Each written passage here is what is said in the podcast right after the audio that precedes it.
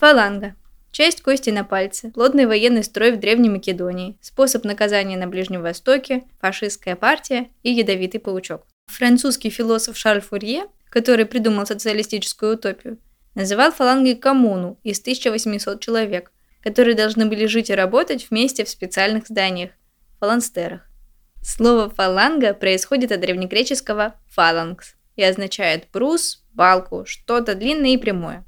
Русские «балка» и «планка» оттуда же.